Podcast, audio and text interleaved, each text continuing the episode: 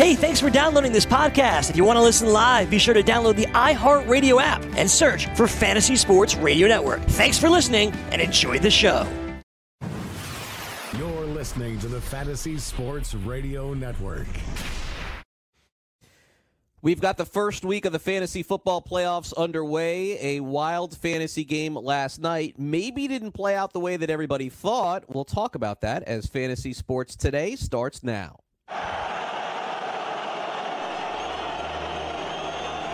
Fantasy Sports Today.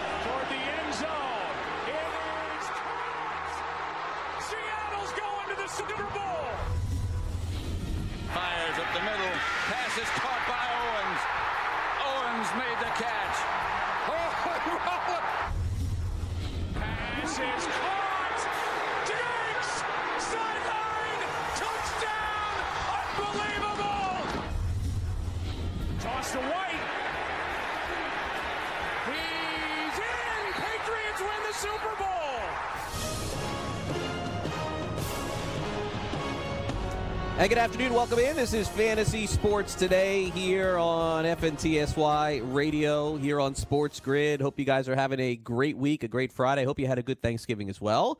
Craig Mish here live with you for the next hour or two. What am I saying? We got two hours of a show here, of course, every Friday. Hit me up on Twitter at Craig Mish for sure. We got Jamey Eisenberg coming up a little bit later in the show. We're going to go over everything that happened last night. We'll look ahead toward the weekend. As always, Shaun Guastamacchia is producing the program. Good to talk to Shaun as well. We got Chris Pavona helping out here as well. And uh, fantasy football playoffs getting underway last night. I always wonder at this uh, time of the year uh, how many people are still really in. I know that 100% of the people are engaged in football. Okay, that I get. And there's still a lot of NFL to be played. College, of course, this is this is the last real week of the season because the next week you have Army Navy and then the bowl games begin. So two weeks basically from I believe it is today actually. The first uh, bowl games begin on Friday. Two weeks from today.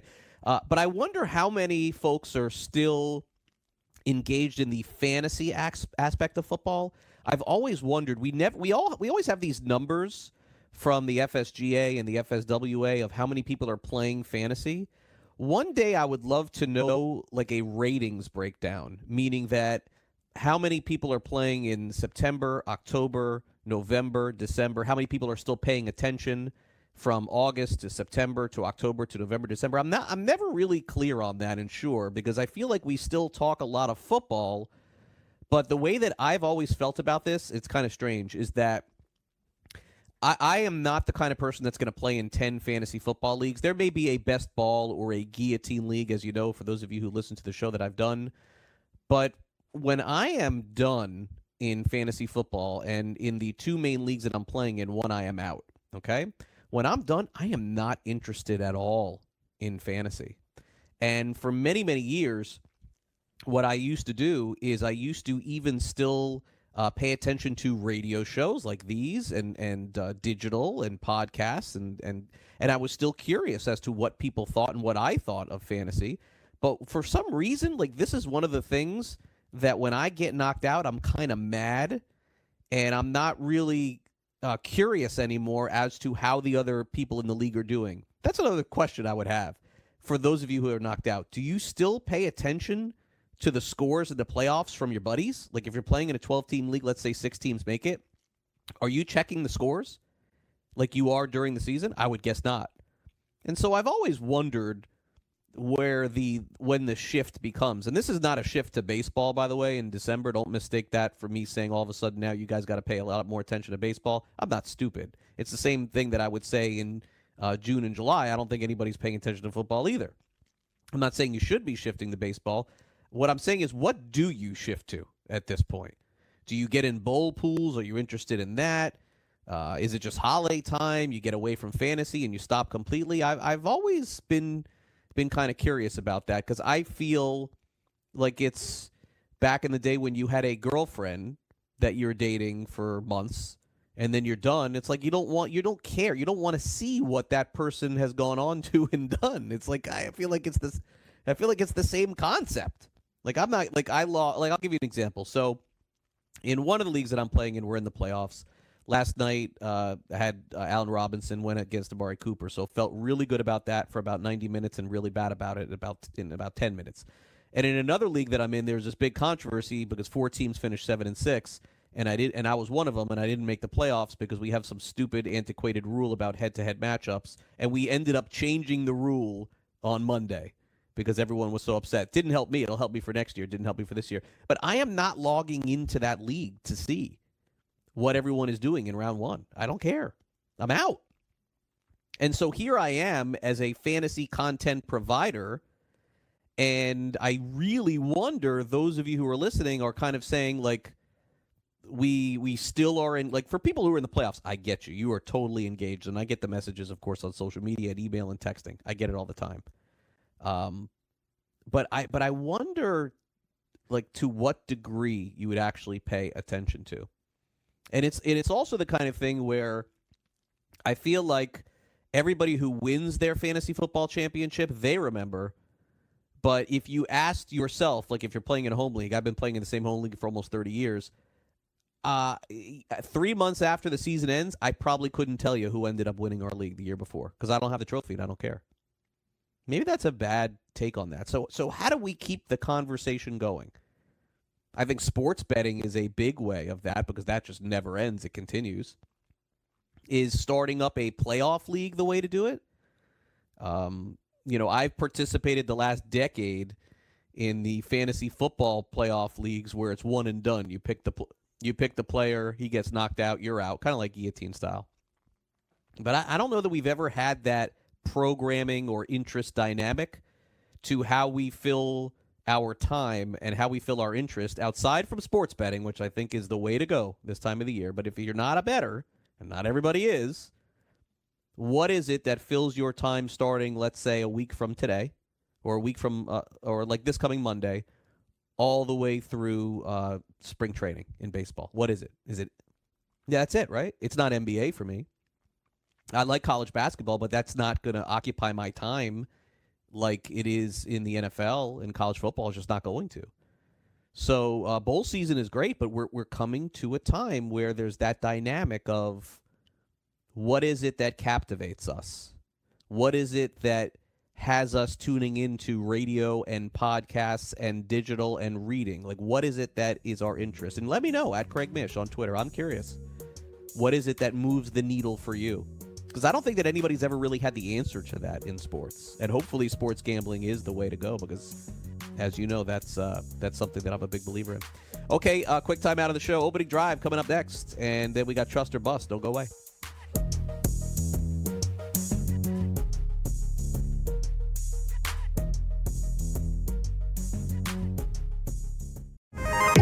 Ready for the nation's first and only free 24 hour network dedicated to you, the betting and fantasy sports enthusiast? Sports Grid will provide you with real time content, statistics, and gaming intelligence unlike anything you've ever seen before. Located both in the heart of New York City and inside the FanDuel Sportsbook at the Meadowlands, Sports Grid is live 18 hours a day, here to serve you, the fanatic. This is Sports Grid. Get on the grid. Fantasy Sports Today with Craig Mish. Fantasy Sports Today presents First play from scrimmage. the opening drive. The first play of the game.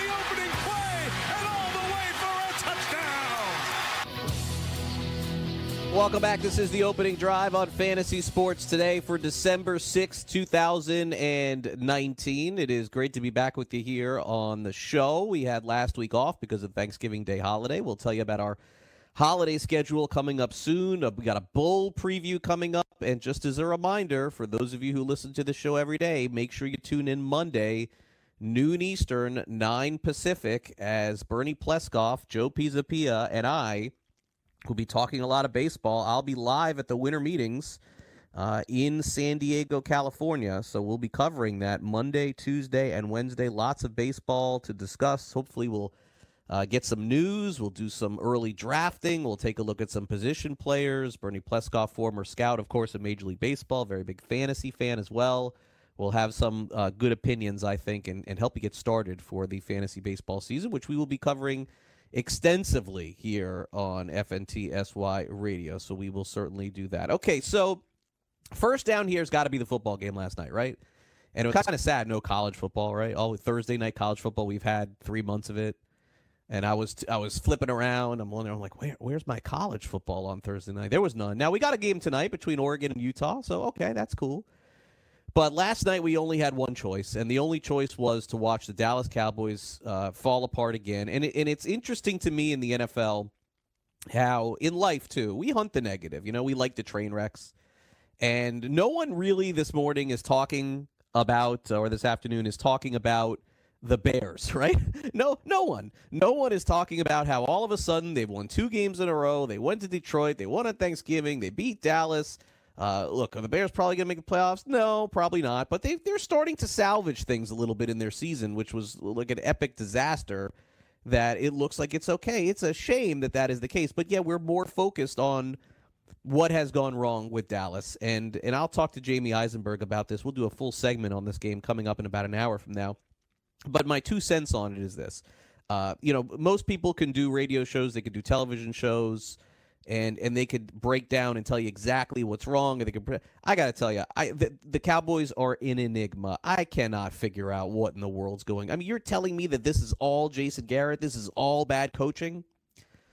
I, I, don't. I mean, for me, it's not. Maybe they're just not good. I mean, maybe that's just what it is. Maybe Prescott is okay, and Cooper is above average, and Elliott is not as good as he was last year. Their defense doesn't look very good either. Maybe they're just an average team. Now, the stats and the metrics point to Dallas being a top ten team in the NFL. Why they're not there? Smarter people than me would have the answer to that. And I got to tell you, last night they salvaged once again because they salvage usually every game. Dallas does. They're coming back. It feels like in every game, but they salvage the fantasy day for you. But the reality of their season is, I cannot believe that they're still in this thing, literally with a chance to win the division, and all they basically have to do is beat the Eagles coming up in a couple weeks. That's just insane. So, uh, as bad as the Eagles have played, I know they're making fun that the Redskins, you know, the Redskins could have the first pick of the draft, or the Redskins could make the playoffs. I get it. That's not, you know, that's not happening. So probably an eight and eight NFC East team hosting the uh, you know the the loser of the NFC West between the San Francisco 49ers and the Seattle Seahawks, right? Like that that one of those teams is going to have to go on the road and travel to Dallas or or Philadelphia, which is crazy. So we start off with that here on first down. On second down, and we'll dive into this a little bit more also in the second hour of the show. It has been a pretty active hot stove for Major League Baseball. Now, the conspiracy theorist in me, honestly, and you know, I when it comes to baseball, I tried not to go down this road, but the conspiracy theorist, uh, theorist in me is telling me that this is not a coincidence. That all of a sudden, why is the month of December of 2019 way different than 2018? Do you realize how many players are signing and getting traded right now? Like literally, we did not have a single Zack Wheeler story all of last year until February. There was nothing. There was no trade. Nothing was happening. A lot of rumors, of course, but then everything percolated into January and February. But this year, it feels a lot different, and that's good. This is what baseball needs. Now, there are also some cynics who are saying it's a shame that all of these things got done now and not at the actual winter meetings next uh, next week. But I got to tell you, the way that this is trending, it feels like uh, potentially some more things can happen. Now, uh, as far as the Padres go, it feels like all of these years of the Padres just rebuilding and building their farm system and you know, the, one of the best young players in the game, and Fernando Tatis Jr., one of the best young pitchers in the game, and Chris Paddack. It feels like this is their year that they have determined to go all in. Reminds me a little bit of the Chicago White Sox over in the American League, how they're chasing down all these free agents. They're not necessarily getting them all, but they're putting themselves in a better position to compete and when you look at the division specifically for the Padres, adding Tommy Pham, does that win them a World Series? Certainly not. Does it make them uh, their team better? Of course it does. 20 home runs, 20 steals, fantasy perspective, top 5 round pick. I don't think that that changes all that much. Very inconsistent player.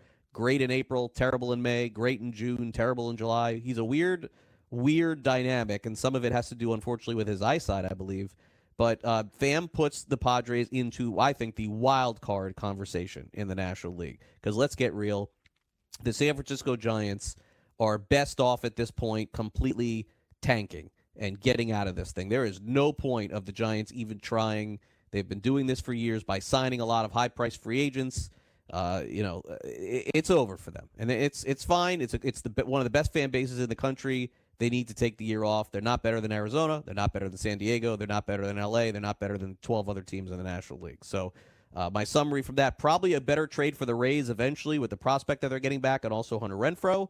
But for the time being, this does make San Diego more relevant in the National League. Although every time the Rays trade a player, I always wonder if they're getting the better of the deal. That is for sure. So that's second down. Uh, third down, another curious story that I found. This has nothing to do with sports, but a little bit of uh, pop culture, perhaps. Uh, I saw this on uh, on Yahoo. Alanis Morissette. Now, uh, for those of you who are '90s kids, and I was an '80s kid, but those of you who are '90s kids Alanis Morissette had a very big album. Now, she's made a lot of music through the years, but we would call it a very big album called Jagged Little Pill. There were like seven big hits from that album. It was her first one. Uh, you know, she was a very good singer, of course, for many, many years. But that was, you know, her debut album was was her biggest fame, claim to fame. And she's going on tour and celebrating uh, that album uh, in June of 2020. So, you know, she's doing some media and she is basically talking about her life and talking about different things.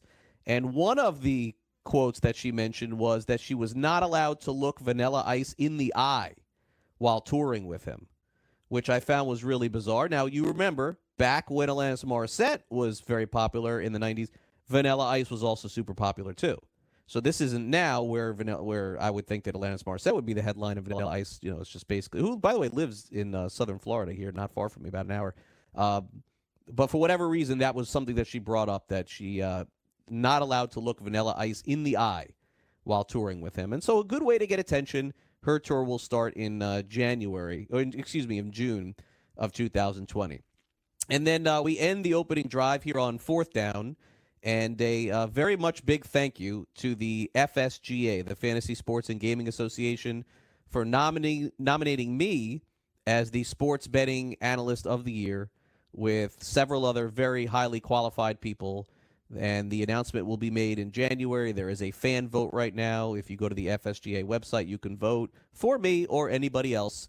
But thank you so much to them. Thank you to the great team here that we have at Sports Grid. And of course, thank you to Fantasy Alarm and Wager Alarm for allowing me to do these sports betting live streams that I do every Tuesday and Friday night with Howard Bender, where we go over the Golden Nugget uh, fantasy, uh, excuse me, betting contest and the Las Vegas Westgate Super Contest.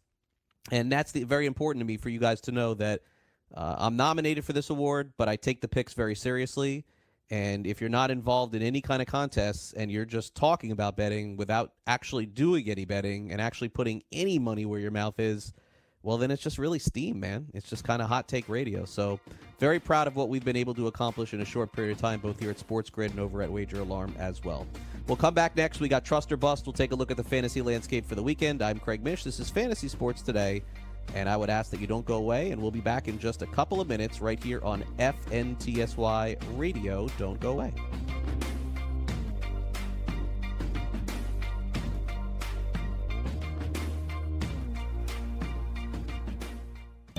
DailyRoto.com.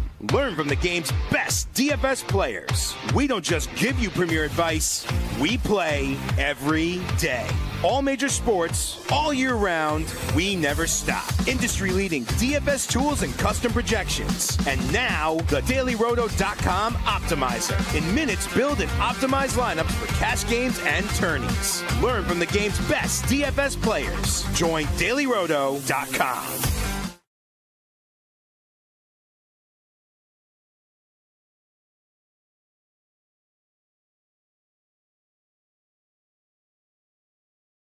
Fantasy Sports Today with Craig Mish. Do you trust me? Trust Do you trust me? or bust. You are so busted. You're in. All right, welcome back. This is Fantasy Sports Today. Craig Mish back with you. Happy Friday. It definitely is a happy Friday as I get to chill out here in South Florida this weekend, and then I'm on the road next week in San Diego for the baseball winter meetings. I hope you guys will tune in to our programming Monday, Tuesday, and Wednesday, and then I'll head back to South Florida. And I believe I will be back here on Thursday. I, you know, we'll, we'll kind of have to see how that goes. If not, of course, my co-host Joe Pisapia will be here, and Joe will be on the shows too on Monday, Tuesday, Wednesday. He'll be in New Jersey. Uh, you know, he'll be covering and watching a lot of the football. I will be traveling a lot on Sunday.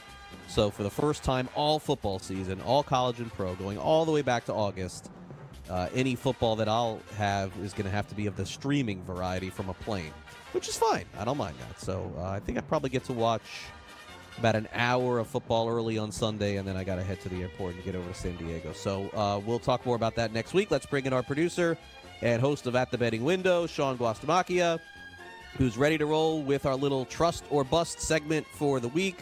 Are you in any fantasy playoffs, Shaun, or, or have you been eliminated? Where do you stand? Done. None. Eliminated. Done. But we, yeah, finished. Yep.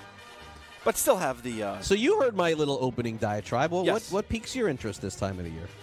betting, sports wagering on games. That's basically what gets me Okay. involved. Other than that aspect, though, as far as sports are concerned, once the college football season wraps up, and, th- and what I mean by that is after this weekend, championship weekend, I'll pay more attention to the NBA. And once Christmas begins, then the NBA will- become more important to me. That's really the yeah. The NBA's on Christmas Day becomes the big benchmark.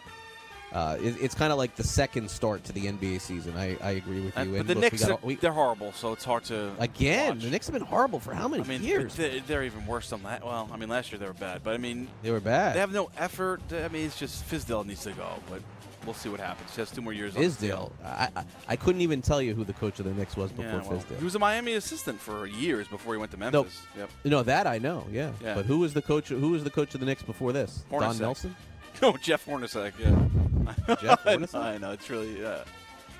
It's it's Phil been a bad wasn't run. Phil Jack? Oh, Phil Jackson uh, was wasn't Phil Jackson the Knicks coach for a little bit? No, no, no. With the President. president. He was the President. Yeah, Oh my gosh, they've gone through so much. Uh, Donnie Walsh. They've gone Isiah Thomas. Yeah, they've been through a lot of guys. Isiah Thomas. That's right. I forgot Yeah, about Zeke. that. Uh, yeah. Where is Zeke these days? Uh, NBA TV. NBA TV. He's an analyst. That's exactly where he should be. That's exactly exactly right. Right. Yeah, he Um, was the coach of FIU basketball. You remember that? Yeah, but that lasted what, like a year? Like what happened there? One I- year. I thought he would. Nah, he- yeah. No. C- couldn't do it. Couldn't do it. Yeah. All right. All right. So you want to play Trust or Bust here, Shaun? Yes. Let's do it. All right. We don't uh, have. We don't. You know. We only have a few weeks left of this. That's right. I know the season's coming to an end. What, It is. next weekend, right? Fantasy playoffs. Uh, no, two more weeks. Two Champ- more The champ. Uh, well, I, I would say that if, if you ask me right now, of uh, if you polled hundred people who are playing fantasy football since the beginning of the season, I would say that you probably have about forty percent of the people that started that are still you know relatively engaged. That number after this week goes down significantly. It goes down to about 15, 20%. And then, of course, you have the championship after that. So this is really uh, a big week, and then next week's okay, and then it's all focusing on the actual NFL playoffs as opposed to the uh, fantasy playoffs. But you're right. Okay, so let's uh, let's roll out some trust or bust for the week, shall we? All right, let's do it. All right. Philip Lindsay, Denver Broncos running back, Hmm. against the Houston Texans. Why? I say that Philip Lindsay struggled this year, but Texans defense gives up a, a lot of fantasy points to a running backs.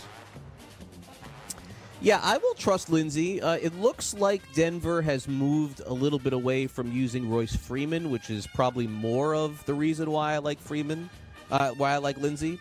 Because if uh, Lindsay's going to get his, let's say, 23 to 25 touches, I feel like he's he's close to that every week. And the way that Denver plays is they just lull you to sleep. They just continue to run the ball. And even last week, when uh, when Drew Lock came in, he threw a couple of nice passes to Courtland Sutton. He caught them both for touchdowns. But look at look at his overall numbers. Drew Lock's overall numbers were really not that impressive. I think they're going to have to lean heavily on the running game here. And even if Houston wins the game, Denver seems to play these very low scoring, boring games, which is very conducive to good games from the running back. So, given that and the fact that Freeman looks like he's being phased out, I got to tell you, I'm sure Freeman will go into camp with the Broncos next year. That's not unreasonable. I think there's a chance Freeman is is done. I I, I think that he just looks like he could be a bust. man. Yeah. So Big bust. um, yeah. So I mean, look, I, I think he goes into camp with Denver, but I could see him either somewhere else or being done. I see he's just yeah, he's, he's he's a plotter. He's not a fast running back. Doesn't really break tackles. Doesn't score a lot of touchdowns. What does he do well? I'm not sure. So I'll say I trust Lindsay. All right, let's move on. Benny Snell. I know Dr. Roto loves Benny Snell this week against Oh. the Arizona Cardinals. Do you trust Benny Snell? Yeah, I've been a big fan of Benny Snell since college at Kentucky. Uh, I've talked about him now going on a year. I own him in a dynasty league. Drafted him in the third round of my dynasty league. People thought that Benny Snell was too slow. People thought that Benny Snell can't catch passes, and you know what? Some of that's probably true. But he is a high character kid. He rushed for 1,700 yards and 15 touchdowns in the SEC at Kentucky against the best talent in the country and everyone wanted to crap on him, and I don't get it. There- There are some players that you got to go back and look at the college tape and understand that there's going to be good players in the NFL. Uh, for one week, if you're asking me this question, it's it's a little bit of a dicey situation because Arizona struggles a lot through the air. They're okay against the run, and I think that the Cardinals are going to bounce back this week after that horrible game against the Rams uh, last week. So if Benny Snell gets you 80 yards and a touchdown, which is 15 points, then I certainly think that that's startable, and I think that that is reasonable. But I still would say that uh, I, I think 2020 is a, a year for Benny Snell to really become a good running back, both in the NFL and in fantasy. I don't know that Conner can hold up, so uh, I will say trust and agree with my friend Dr. Roto, but I'm certainly not, I'm certainly not as bullish on him as, uh, as some other guys. This Oh, Roto loves sure. All right, uh, Devin Singletary. We always ask about him against the Ravens this week. I mean, Mhm. he's had really good performances the last couple of year, uh, weeks for Devin Singletary, but Ravens tough defense. You trust him this week? That's true. Yeah, I do. I do. We're three for three here.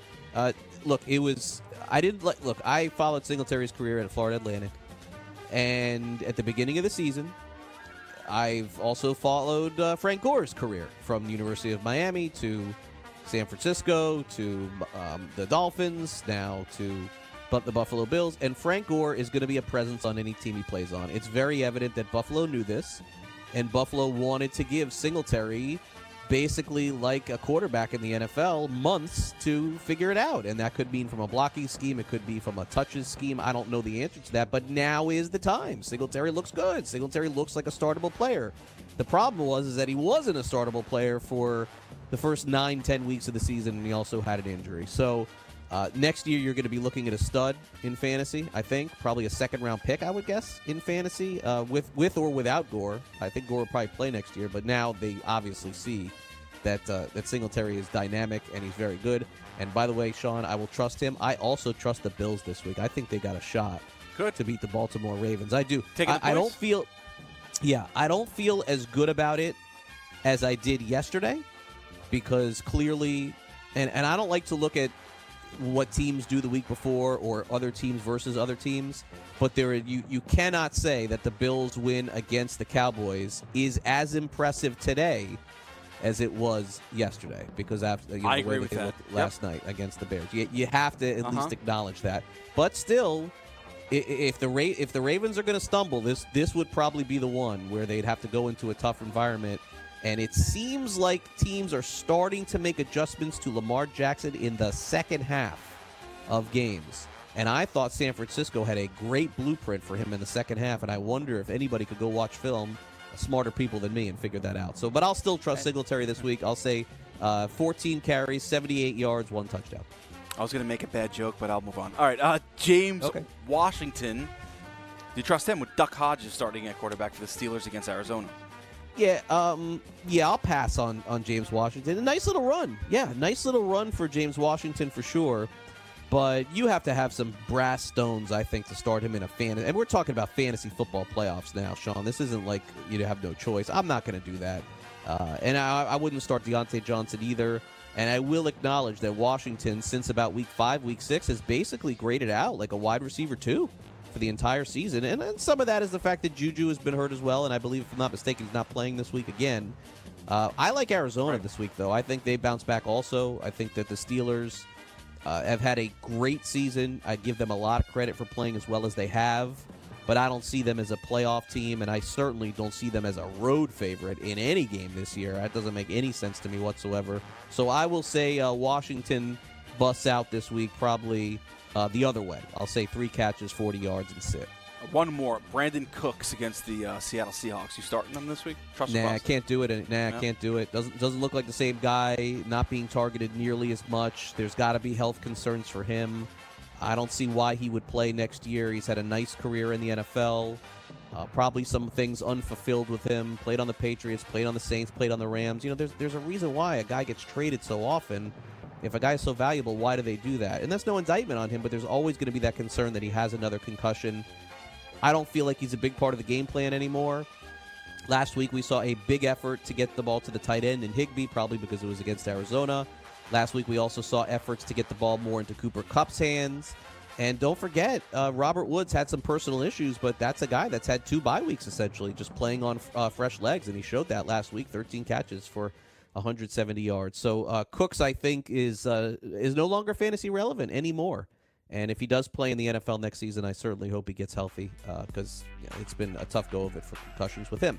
All right, we'll take a quick time out here on Fantasy Sports today. Much more to come, including Jamey Eisenberg in hour number two. Interview with John Lobb. Gary Danielson also was on At the Betting Window with Shaun. Previews the SEC championship between uh, Georgia and LSU. Who will win that game? Find out. Don't go away.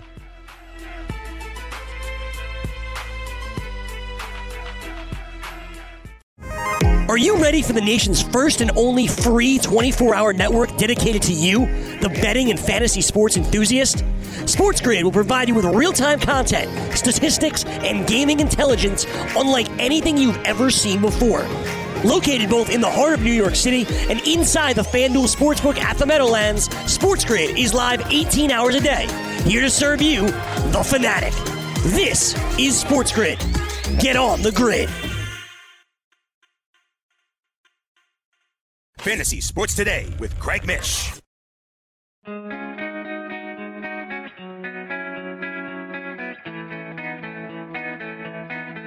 Gary Danielson, lead voice for the SEC on CBS, calling the the SEC title game this Saturday, 4 p.m. Eastern Time between Georgia and LSU. Gary, welcome back to the show. Shaun, Drew, and Jamie here in Midtown Manhattan. Drew is in Las Vegas. How's it going today? And what'd you make of the latest college football rankings? Do you have any disagreement with what the committee uh, chose yesterday as their top teams? Yeah, hi, hi, you all. Hi, Shaun. Um, you know, basically, no. I, you know, I'm not a, a big fan of the the weekly rollout TV show. Um, it does appear that the committee is working very hard to place different teams in different bowl scenarios, and you know, I, I assume it's very complicated. I know most all of these people that are on the committee. You know, they're uh, beyond impeccable. They care about college football. They're trying to get it right. It's not an easy job. Uh, sometimes I think they're uh, making sure teams are slotted a certain way so that uh, they can get the teams they want into some of the bowl game matchups that they think would be good for all the teams concerned. So I wouldn't worry about it too much. I, I think at the end, they're going to put the four teams in there that they think are the best four representatives of the college football. I, I do not buy. There's a lot of talking going on that the brands get a break. I get it. The most of the brands have a lot of good football players, and year in and year out they play well. But I can assure you, if I I believe knowing these people that if they think that Baylor is the fourth best team or Utah's the fourth best team, they will put them there. All right, because one of the discussions that people have been talking about is Utah versus Oklahoma. If the teams in front win out, and then you have a battle between Utah and Oklahoma for that fourth and final spot, Oklahoma will have the edge because of their brand, right? It's a bigger brand, and no one wants to see Utah. No, I don't. I don't agree. You I don't agree with that, right? I don't. No, I don't agree with that at all. I I, I think that that is not uh, treating these people with respect. They're on this committee. I, like I said, I know them. I know if I was on the committee, Yeah. that would not waver waver me at all. I would look at the teams that I thought played the toughest schedule, had the best year, and were the top four teams. And I I, I don't see how you can uh, try to impugn people uh, and, and think that they're trying to make a TV show. I think that's a leap too far for me. Drew. Uh, Gary, yeah, this is Drew Martin. Great to have you on again. I mean, you, you, you, I, I 100% agree with you, not being a fan of the TV show. And also, I, I, I do have the feeling that, y- you know, people are moving Oklahoma and Utah pretty close there, one right after the other.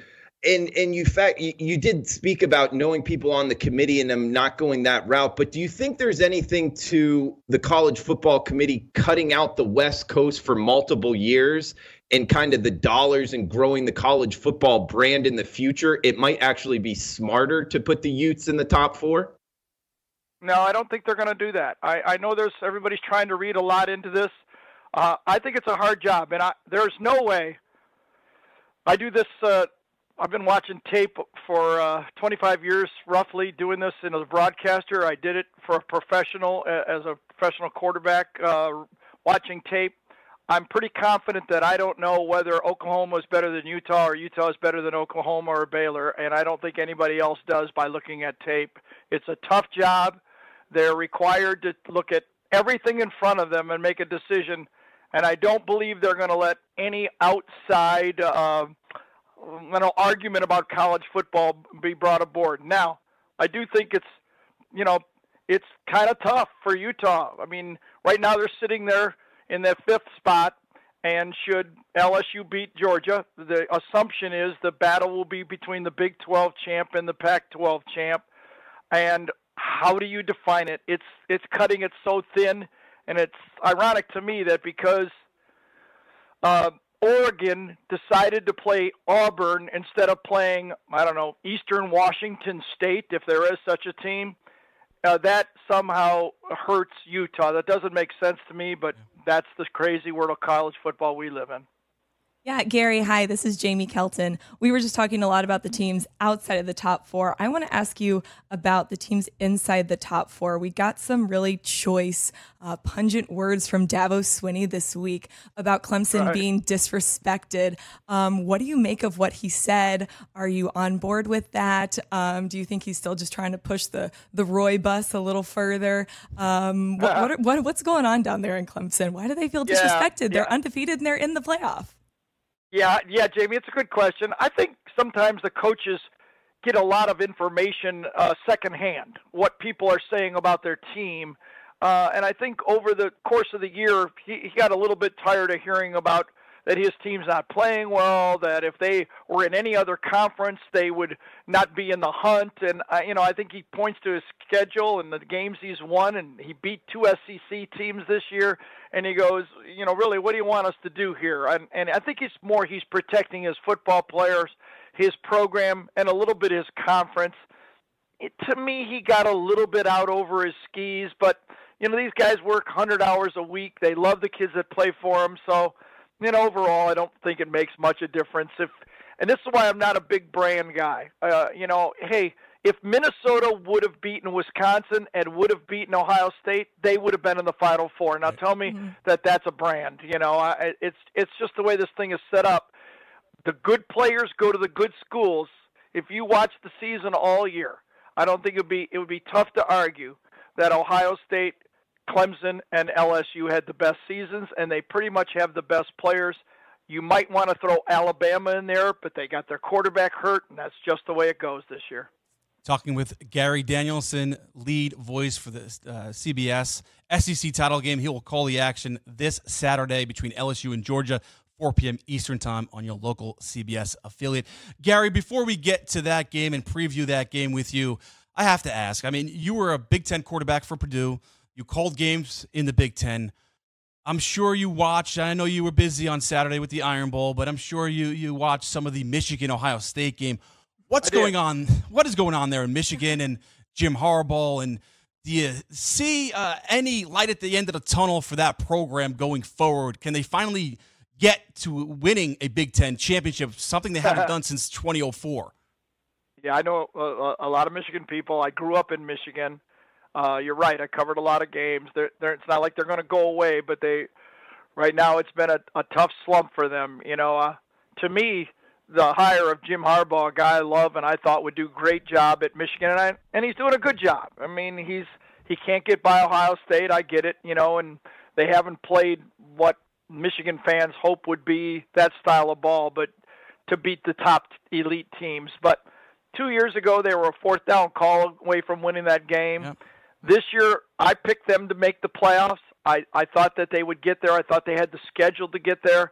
But I, like you, was a little bit shocked watching that game. and I'm going to go back just a half a paragraph prior and give a lot of credit to Urban Meyer. Um, you know, I've been following Urban for a long time since he basically since he was an assistant coach at Notre Dame, head coach at Bowling Green.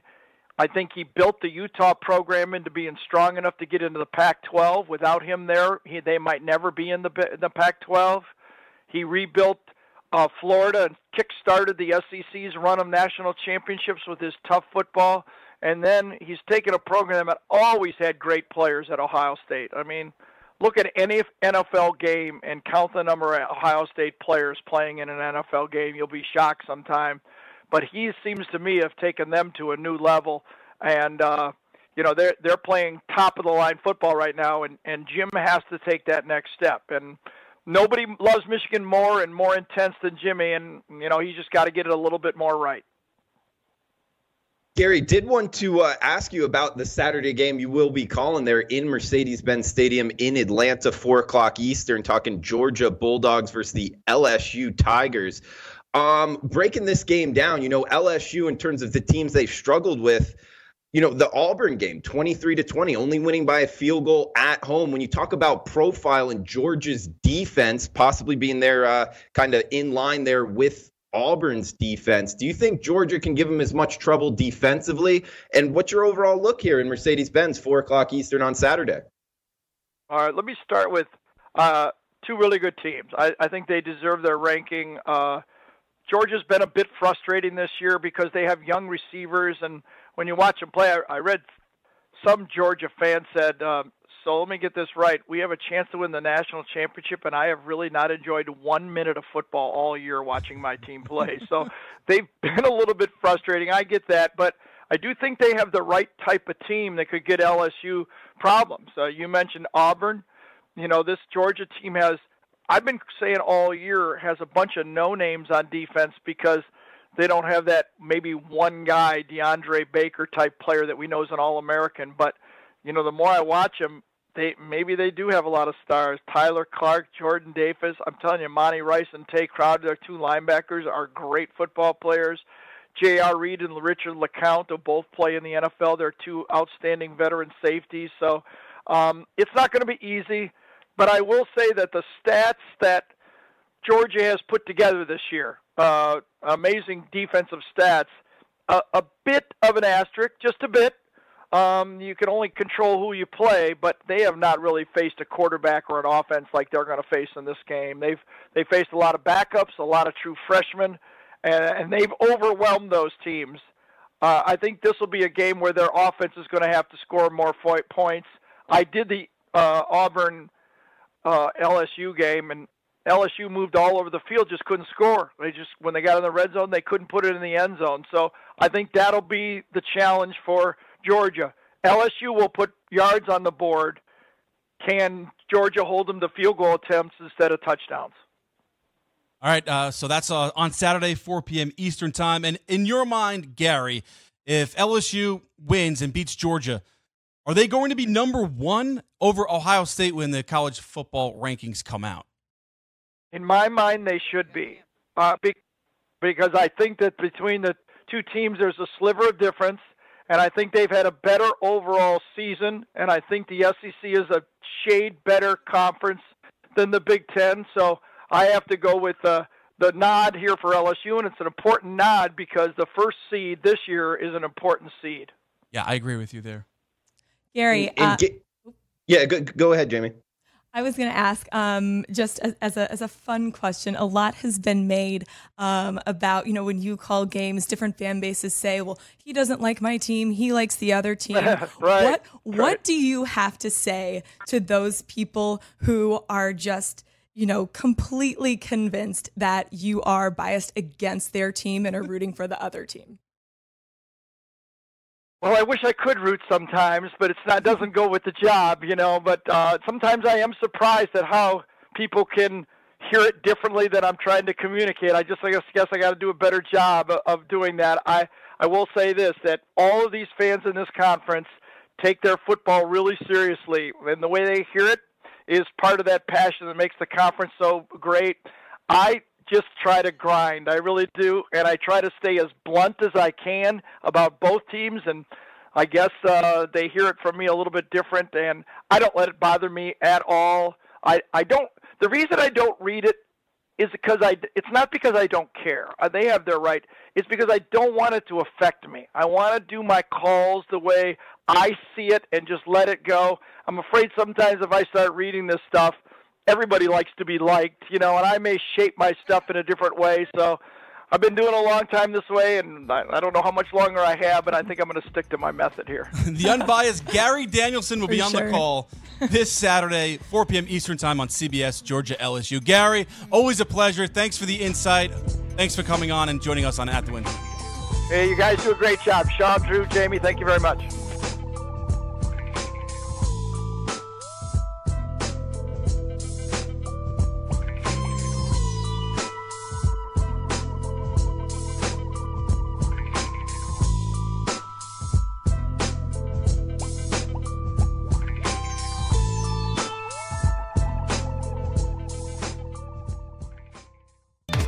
DailyRoto.com. Learn from the game's best DFS players. We don't just give you premier advice, we play every day. All major sports, all year round, we never stop. Industry leading DFS tools and custom projections. And now, the DailyRoto.com Optimizer. In minutes, build and optimize lineups for cash games and tourneys. Learn from the game's best DFS players. Join DailyRoto.com.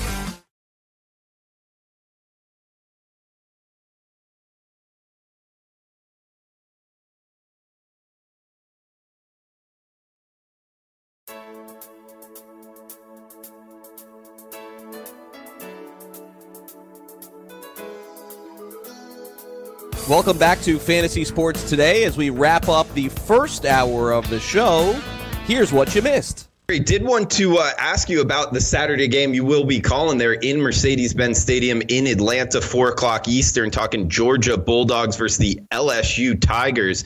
Um, breaking this game down, you know, LSU, in terms of the teams they've struggled with, you know, the Auburn game, 23 to 20, only winning by a field goal at home. When you talk about profile and Georgia's defense possibly being there uh, kind of in line there with Auburn's defense. Do you think Georgia can give them as much trouble defensively? And what's your overall look here in Mercedes Benz, 4 o'clock Eastern on Saturday? All right, let me start with uh, two really good teams. I, I think they deserve their ranking. Uh, Georgia's been a bit frustrating this year because they have young receivers, and when you watch them play, I, I read some Georgia fan said, um, "So let me get this right: we have a chance to win the national championship, and I have really not enjoyed one minute of football all year watching my team play." so they've been a little bit frustrating. I get that, but I do think they have the right type of team that could get LSU problems. Uh, you mentioned Auburn. You know, this Georgia team has. I've been saying all year has a bunch of no names on defense because they don't have that maybe one guy DeAndre Baker type player that we know is an All American. But you know, the more I watch them, they maybe they do have a lot of stars. Tyler Clark, Jordan Davis. I'm telling you, Monty Rice and Tae Crowder, their two linebackers, are great football players. J.R. Reed and Richard LeCounte will both play in the NFL. They're two outstanding veteran safeties. So um, it's not going to be easy. But I will say that the stats that Georgia has put together this year, uh, amazing defensive stats, a, a bit of an asterisk, just a bit. Um, you can only control who you play, but they have not really faced a quarterback or an offense like they're going to face in this game. They've they faced a lot of backups, a lot of true freshmen, and, and they've overwhelmed those teams. Uh, I think this will be a game where their offense is going to have to score more points. I did the uh, Auburn uh, LSU game, and LSU moved all over the field, just couldn't score. They just when they got in the red zone, they couldn't put it in the end zone. So I think that'll be the challenge for Georgia. LSU will put yards on the board. Can Georgia hold them to field goal attempts instead of touchdowns? And we'll be right back with more fantasy sports today, hour number two, if you're listening live. Or if you're listening on demand, this is FNTSY Radio, Craig Mish, Fantasy Sports Today.